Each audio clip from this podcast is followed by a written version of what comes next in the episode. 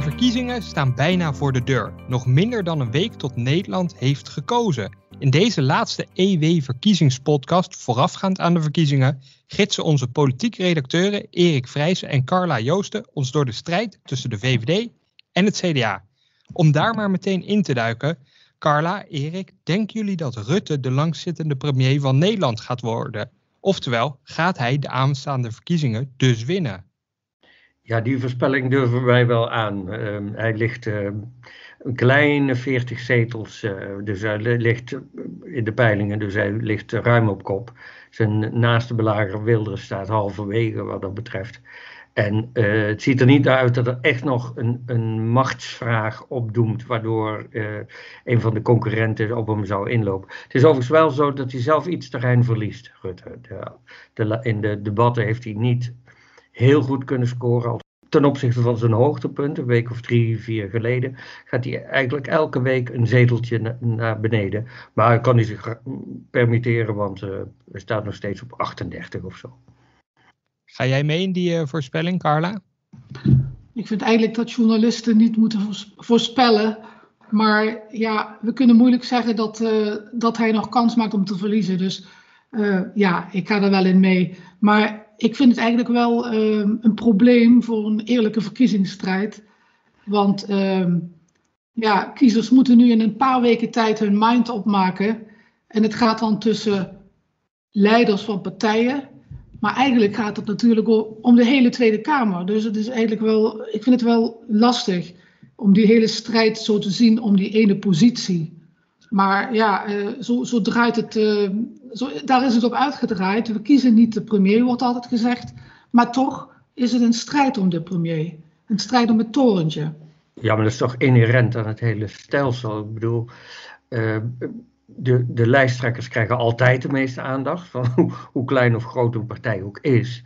En het interessante is natuurlijk toch dat je de, de coalitie kunt beïnvloeden met je stemmen op de Tweede Kamer. En, en eerlijk gezegd, van de meeste Tweede Kamerleden, hebben heeft de doorsnee kiezer nog nooit gehoord.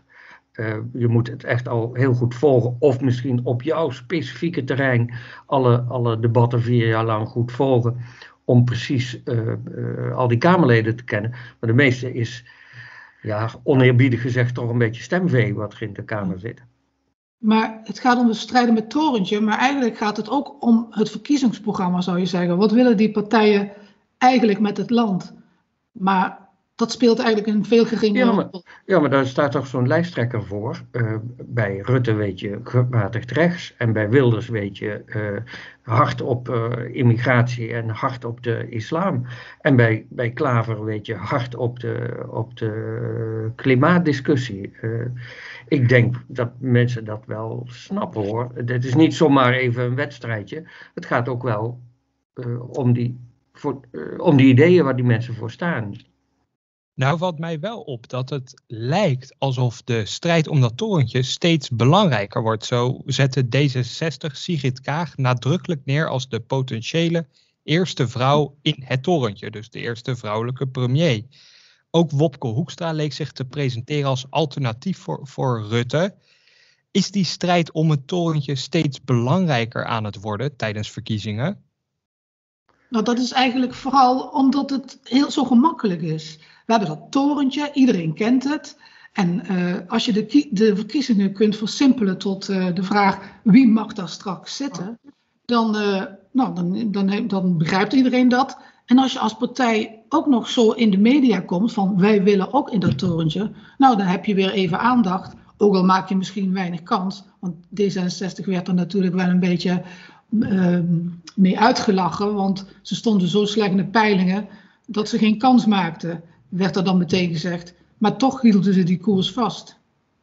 Ja, maar ze hadden onderzoek waaruit bleek dat een flink deel van de progressieve kiezers, bijvoorbeeld mensen die op uh, GroenLinks van plan waren te stemmen of op PvdA, die, die wilden juist vanwege het vrouw zijn uh, van uh, Sigrid Kaag wel een uitstapje naar, naar D66 maken. Dus ik bedoel, dat hadden ze wel onderzocht. Alleen, ja, als je alle progressieve partijen bij elkaar op, optelt, dan kom je minder dan 40%, misschien nog maar 30% of zo. Dus dat is nooit genoeg om, om het uh, torentje te veroveren. Dan, dat verlies je altijd. Maar ze hadden het wel, wel onderzoek uh, gedaan. En om meer progressieve kiezers te trekken voor D66, was het natuurlijk wel een, een handige slogan of een handig, ja, uh, een, een, een mooi probeersel. Maar het heeft, omdat de drempel te hoog was, heeft het niet gewerkt en niemand trapt erin. En, en Kaag laat het nu ook helemaal uh, lopen, zeg maar. Ze, ontpopt zich niet als de, grote uitdager van Rutte, in tegendeel. Carla? Die strijd uh, waar nu ook vrouwen aan deelnemen, dat is natuurlijk wel een heel nieuw element in uh, deze verkiezingen. En Kaag is de enige die enigszins uh, in die strijd wordt betrokken. Maar het pure feit dat er ook veel meer vrouwelijke lijsttrekkers zijn in die debatten, dat is natuurlijk ook een, een, een, een, een verandering ten opzichte van andere verkiezingen. Twee, de twee belangrijkste partijen die meedingen om dat torentje de VVD en het CDA die centraal staan in deze aflevering, die hebben inderdaad geen vrouwelijke lijsttrekker. Als we even inzoomen op het CDA, om daar maar mee te beginnen. Van 2002 tot 2010 was het de grootste partij van Nederland. Jan-Peter Balkenende was premier. Maar daarna heb ik het idee dat die partij ontzettend met zichzelf is gaan worstelen. Vooral de samenwerking met de PVV tijdens Rutte 1. Daar lijkt de partij nooit helemaal hersteld van te zijn. Klopt mijn gevoel een beetje? Elke partij is altijd met zichzelf bezig. Hè, dus de, daarop is CDA echt geen uitzondering. Maar uh, ja, die, die uh, gedoogcoalitie toen met Wilders, die, die binnen twee jaar ter ziele was, ja, die blijft wel traumatisch voor, voor ze. Ook omdat het natuurlijk, het verdeelde die partij. En het verdeelde die partij ook op zo'n manier dat je eigenlijk zag, de oude breuklijnen kwamen weer terug dat we zeggen, een beetje oneerbiedig gezegd, is de massa van de kiezers van het CDA zit toch in Brabant en Zuid-Holland. Daar zitten in absolute aantallen de grote groepen kiezers. Uh, Gelderland ook nog wel. En, en, en dus in de katholieke streken eigenlijk, daar moeten ze het van hebben. En dan, uh, mijn favoriete voorbeeld is altijd Veldhoven en Oosterhout, maar ook wel in Zuid-Holland, Alphen aan de Rijn en, en de grote uh, suburbs uh, rond, rond Rotterdam en zo. Daar, daar scoort de het CDA in absolute aantallen de grootste, uh, kies, de, de, het beste verkiezingsresultaat. Maar in het partijkader, daar gaat het toch vooral, dan zie je, daar zijn de meeste actieven, dat zijn toch de oude ARP-bloedgroep. En niet zozeer de katholieken. Er is ook in, in het CDA altijd nog een zeker ressentiment bij de, bij de katholieken, die zeggen van, of, of mensen van katholieke origine, want die zullen zich echt niet meer als KVP'ers profileren, maar die, die voelen een zeker ressentiment van, ja, wij mogen wel voor de merendeel van de stemmen zorgen.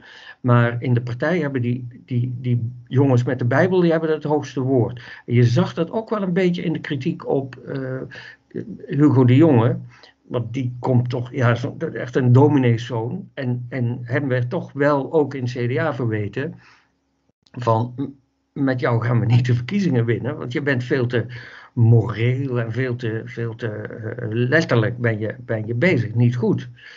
En, en dat zag je wel, daarom is het ook zo'n trauma. Die, wat dat verdeelde natuurlijk. Kijk, de ARP en, en de, de gereformeerde uh, deel van het CDA was er fel op tegen. En de katholieken, die zeiden, nou laten we maar een beetje pragmatisch aanpakken. Toen, toen het naderhand mislukte, heeft dat wel die oude breuklijn uh, bevestigd, als het ware. En daar worstelen ze nog steeds een beetje mee. Wopke Hoekstra is wel uh, daarom geliefd ook bij, bij de katholieke deel, omdat het een beetje een pragmatische vent is. Deel jij die analyse, Carla? Doet Wopke het dan ook beter op dit moment als lijsttrekker dan Hugo? Nou ja, ik deel die analyse, maar ik denk wel dat, dat hij überhaupt de betere kandidaat was. En dat is natuurlijk het grote probleem voor het CDA, dat uh, Hoekstra niet van mede aan uh, zich gekandideerd heeft en dat ze de eerste hele uh, dat hele drama met Hugo de Jonge hebben moeten doorstaan. Waardoor Hoekstra nu ook veel te, veel, veel te onvoorbereid eigenlijk aan de, de laatste, het laatste traject in de campagne is begonnen. En dat zie je ook. Hij is gewoon nog niet ervaren. En hij is nog niet zeg maar de figuur die het CDA het liefst zou zien, namelijk een soort lubbers, een, een pragmatische en toch ook wel een beetje charismatische man. Uh, die, die grote groepen kiezers kan aanspreken. het zou veel beter zijn geweest als hij bij wijze van spreken twee jaar geleden al gekandideerd had. Dan, dan was hij veel, ook veel meer geoefend geweest in, in de debatten. wat hij nou natuurlijk toch niet zo heel goed doet. Je ziet hem een beetje schutter af en toe. En een beetje, uh, ja, hij vindt het best wel lastig, denk ik, om een beetje de popiopie ook uit te hangen. Van de andere kant zag je hem al een jaar geleden bij Ivonie en in allerlei shows dat ik dacht van, nou, als je toch geen lijsttrekker wil worden, waarom doe je dat dan? Waarschijnlijk was hij toen al bezig met op den duur, als de kinderen wat groter zijn, wil ik het wel. Maar goed, de taak is hem wel veel vroeger op de schouders gevallen. En ja, de positie is toch niet ideaal. Dus ik vind het uh, misschien meer een, een, leiderschapsprobleem. In de zin van, het is wel een uh, ideale leider voor het CDA. Maar hij is nog gewoon niet klaar. En moet nog wat rijpen. En ik denk dat heel veel CDA's daar ook zo over denken. Dat ze, dat ze eigenlijk meer bezig zijn al met de volgende verkiezingen. En uh, al blij zijn als ze nu, nou ja, niet achteruit gaan, dat zou, dat zou wel heel erg zijn. Maar als een klein beetje groei hebben. Dit Hoekstra is de ideale man als uh, Rutte ermee ophoudt. Daar, eh, daar, speculeren ze op. En ik denk dat hij daarom ook afgelopen zomer aarzelde met zich uh, kandidaat te stellen. En het prima vond dat Hugo de Jong het ging doen. En kijk, waar hij zich.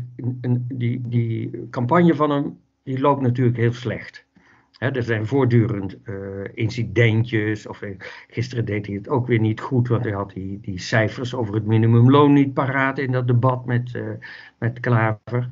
Maar als je hem ziet op televisie, denk ik dat de, de, de, de doorsnee CDA-kiezer, die kan zich eigenlijk prima in, in Hoekstra herkennen. He, die zo, ja, redelijke vet. Een beetje ook dat Lubbers-achtige van. Uh, en, en dan zelfs nog met een helder Nederlands. Dat had Lubbers niet. Die praatte toch altijd een beetje mistig en, en wollig, werd al gezegd.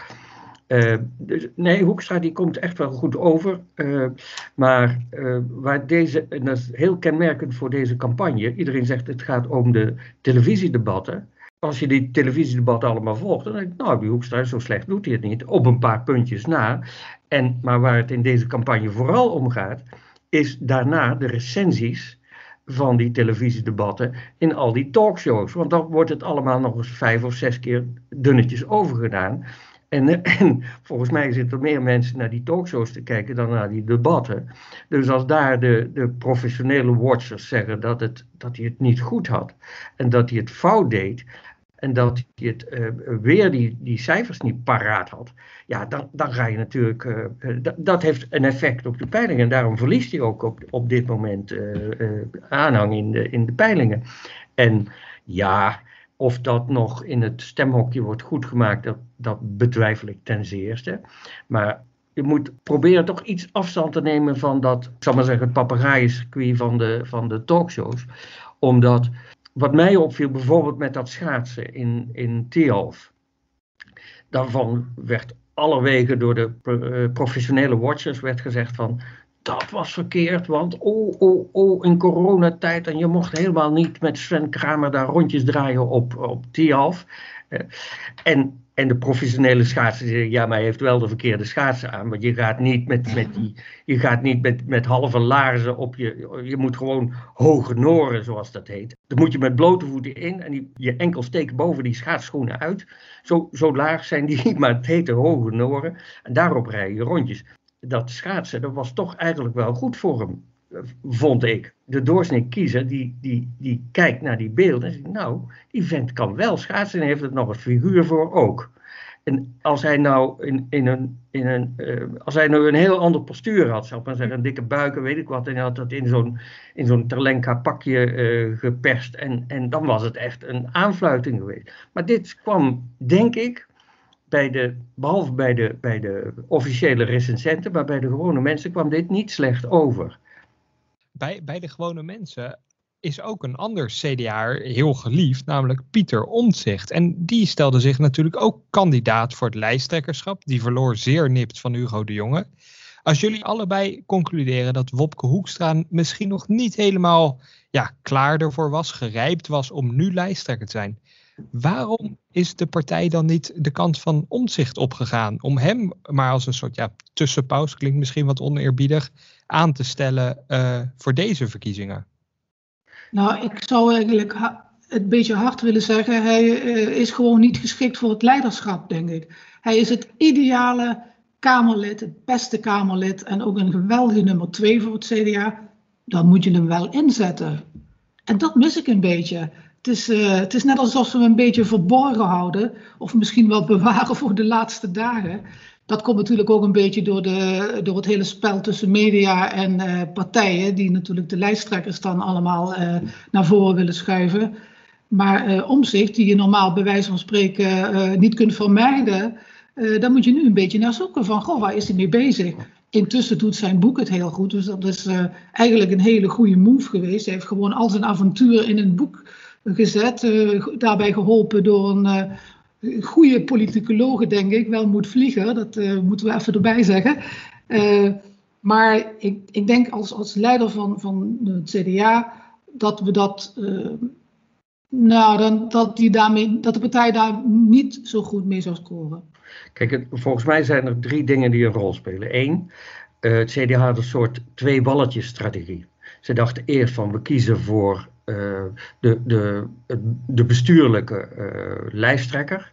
En dan zetten we uh, uh, omzicht ernaast als een beetje als de, de oppositietijger, zal ik maar zeggen. De, de, de oppositiehengst heette dat vroeger bij het, bij het CDA.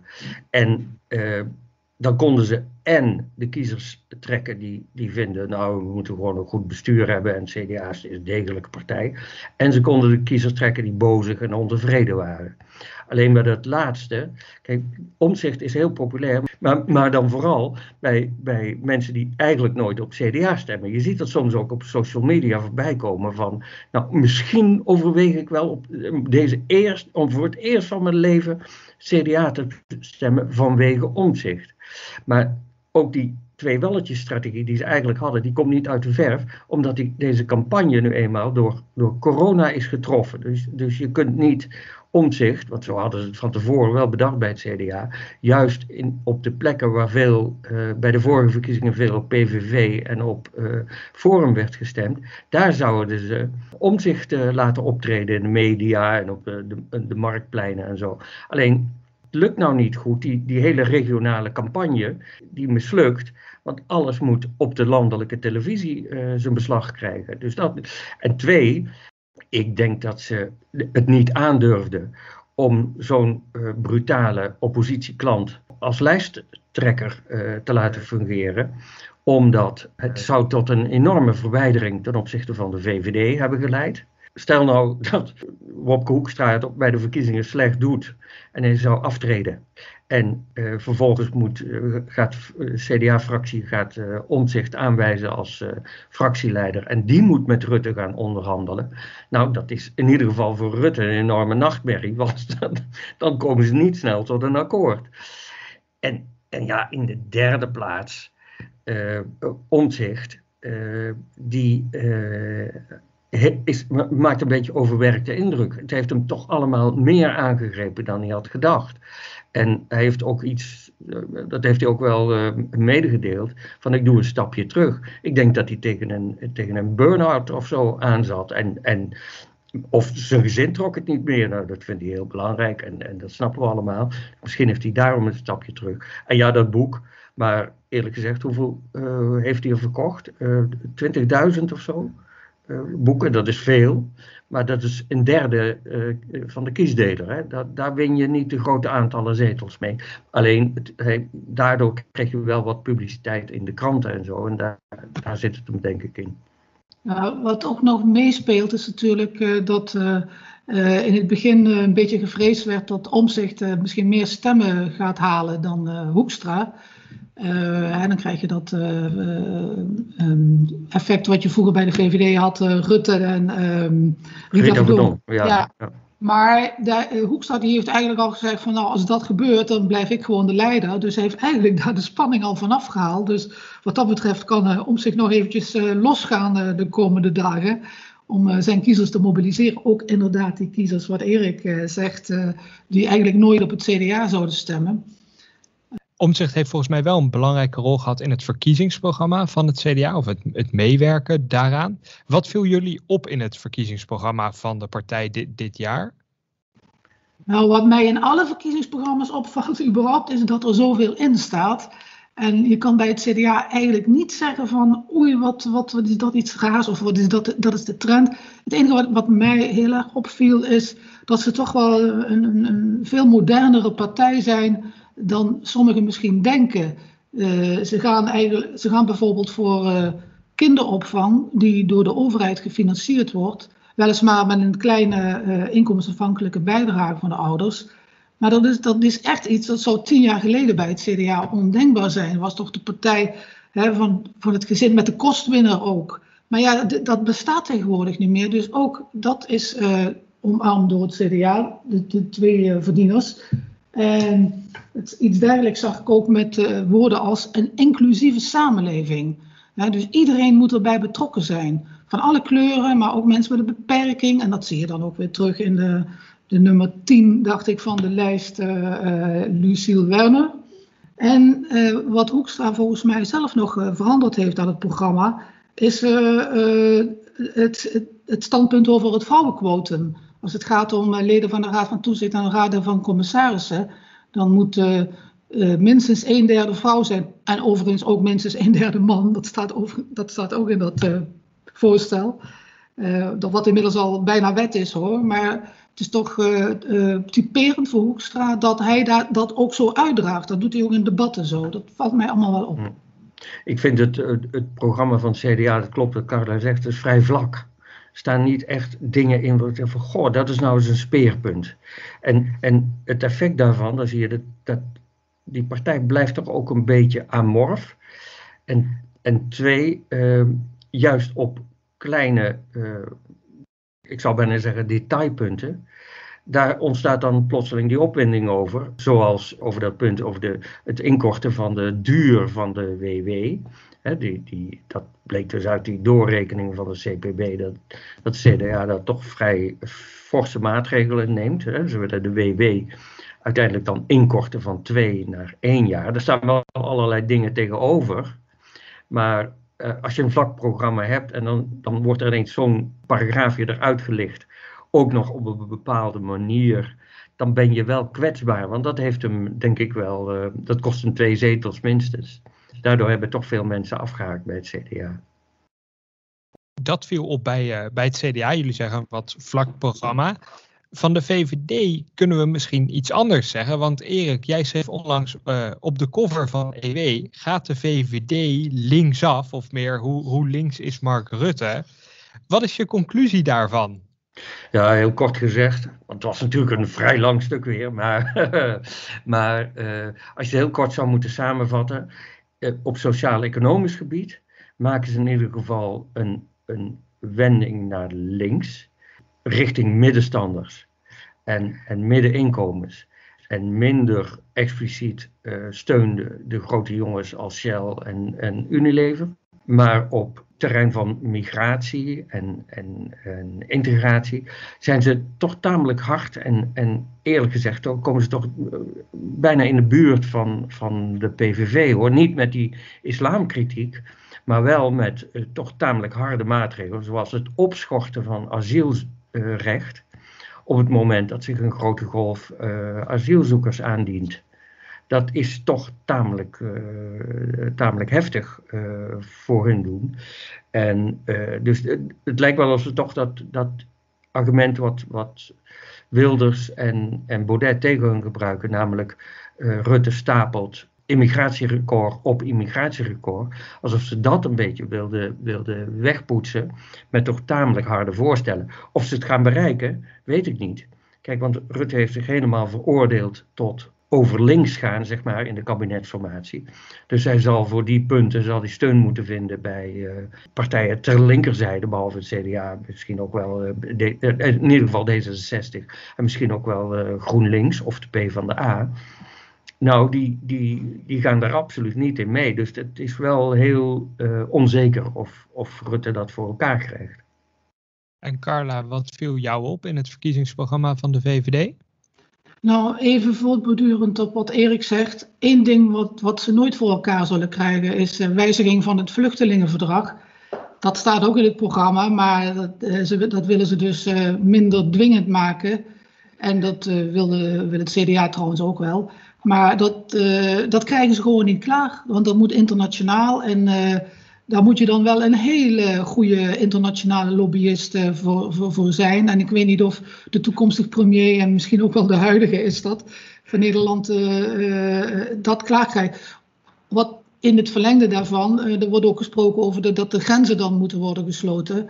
Dat is ook zo'n zinnetje waar Erik waarschijnlijk ook al op doelde. In, in, in gevallen van enorme toestromen.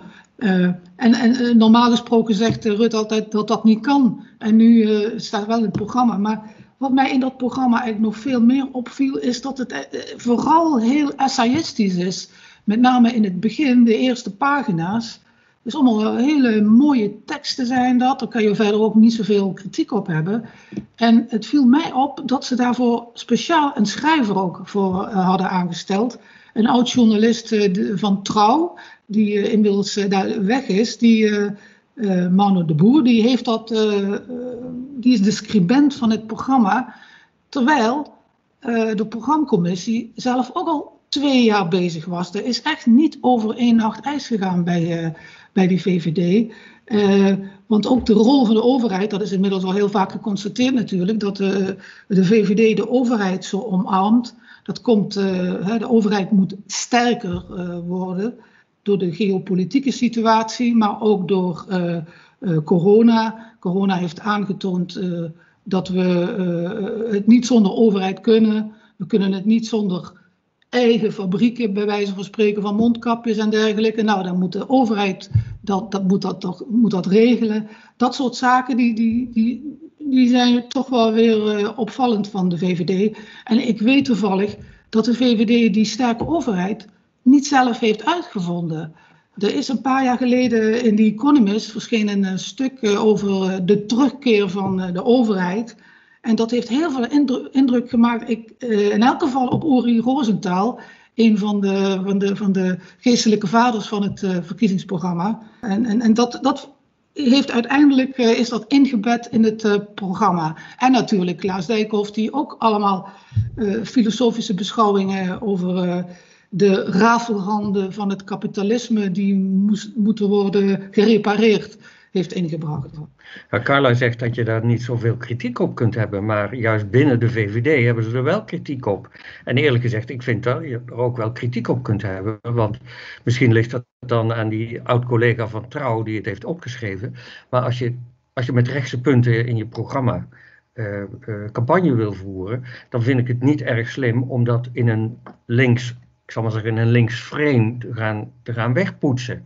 En, en dat hebben ze wel gedaan. Ik bedoel, toch tamelijk harde punten als uh, een, een wettelijk verbod op hulp aan illegale. nou, dat is nog wel eens wat anders dan het, dan het gedogen van een bed-bad-broodregeling. Uh, het verbod van financiering van islamitisch onderwijs vanuit het Midden-Oosten. Zelfs het, het vetorecht van gemeenteraden op het stichten van uh, islamitisch uh, onderwijs. Nou, dus, dan is artikel 23 van de grondwet echt in het geding. Dus, maar wat ze hebben gedaan is die harde punten, hebben ze met een soort ja, sociaal-democratisch zalfje, hebben ze dat eh, allemaal in zitten vetten. Ja, dat, dat vind ik niet slim, althans, zo, zo komen ze niet bij de, bij de kiezer die twijfelt tussen de VVD en de naaste concurrenten van, van de VVD op rechts, daar, daar komen ze echt niet over. En laten we zeggen, ongeveer 50, 60 procent van de, van, de, van de kiezers, die wil eigenlijk een rechtskabinet. En daarom stemmen ze op CDA, VVD of op Wilders en Baudet. Dat, dat kun, je, kun je vaststellen. En waarom doen ze dat? Omdat ze een, een rechtsbeleid willen. Maar op deze manier komt er nooit een rechtsbeleid. Er komt altijd een, een VVD-premier met, met een groepje partijen ter linkerzijde. En dan krijg je een soort ja, algemeen gemiddelde. En, en dat leidt uiteindelijk, vind ik het democratisch niet gezond zoals dit gaat. Maar hij heeft uh, Wilders en Baudet uitgesloten, Rutte. Dus ja, dan, dan is dat een feit. Zou, zou het misschien kunnen dat, dat de VVD ehm, hiervoor kiest, omdat ze ook volop campagne voeren met Mark Rutte, vooral als persoon? Als Rutte weggaat bij de VVD, voor wat voor reden dan ook, Wat, wat is er dan nog over van die partij? Mm, ja, inderdaad. Uh, Rutte, dit is de Rutte-partij, zeggen de tegenstanders. En dat is ook zo. Maar eigenlijk was dat trouwens vroeger ook al zo met uh, Bolkestein. Bolkestein was de man die de VVD weer uh, groot maakte. En dat deed hij vanuit de Kamer door bij voortduring te pleiten voor een streng vreemdelingenbeleid. Wat er overigens nooit is gekomen. En dat is ook mijn reactie op wat Erik net zei. Je kan dat wel allemaal in het verkiezingsprogramma zetten al die punten over die financiering en dergelijke, wat overigens de hele Tweede Kamer wel vindt. Maar regel het maar eens. Zorg er maar eens voor dat er vanuit Saudi-Arabië geen moskeeën of uh, scholen meer worden gefinancierd. Dat schijnt hartstikke moeilijk te zijn. En ik geloof dat het meer een kwestie is van inlichtingendiensten die hun werk steeds beter kunnen doen. En dat gebeurt volgens mij ook. Dan dat je daar uh, als politiek uh, robbertjes over vecht. Dus die kiezers, die moeten ook geen rad voor ogen worden gedraaid. Want uh, ook al kwam Wilders aan de macht, dan moet ik ook nog maar zien of, uh, of het gerealiseerd zou kunnen worden. Want sommige maar, dingen we die gebeuren nog niet in de openbaarheid. Hè?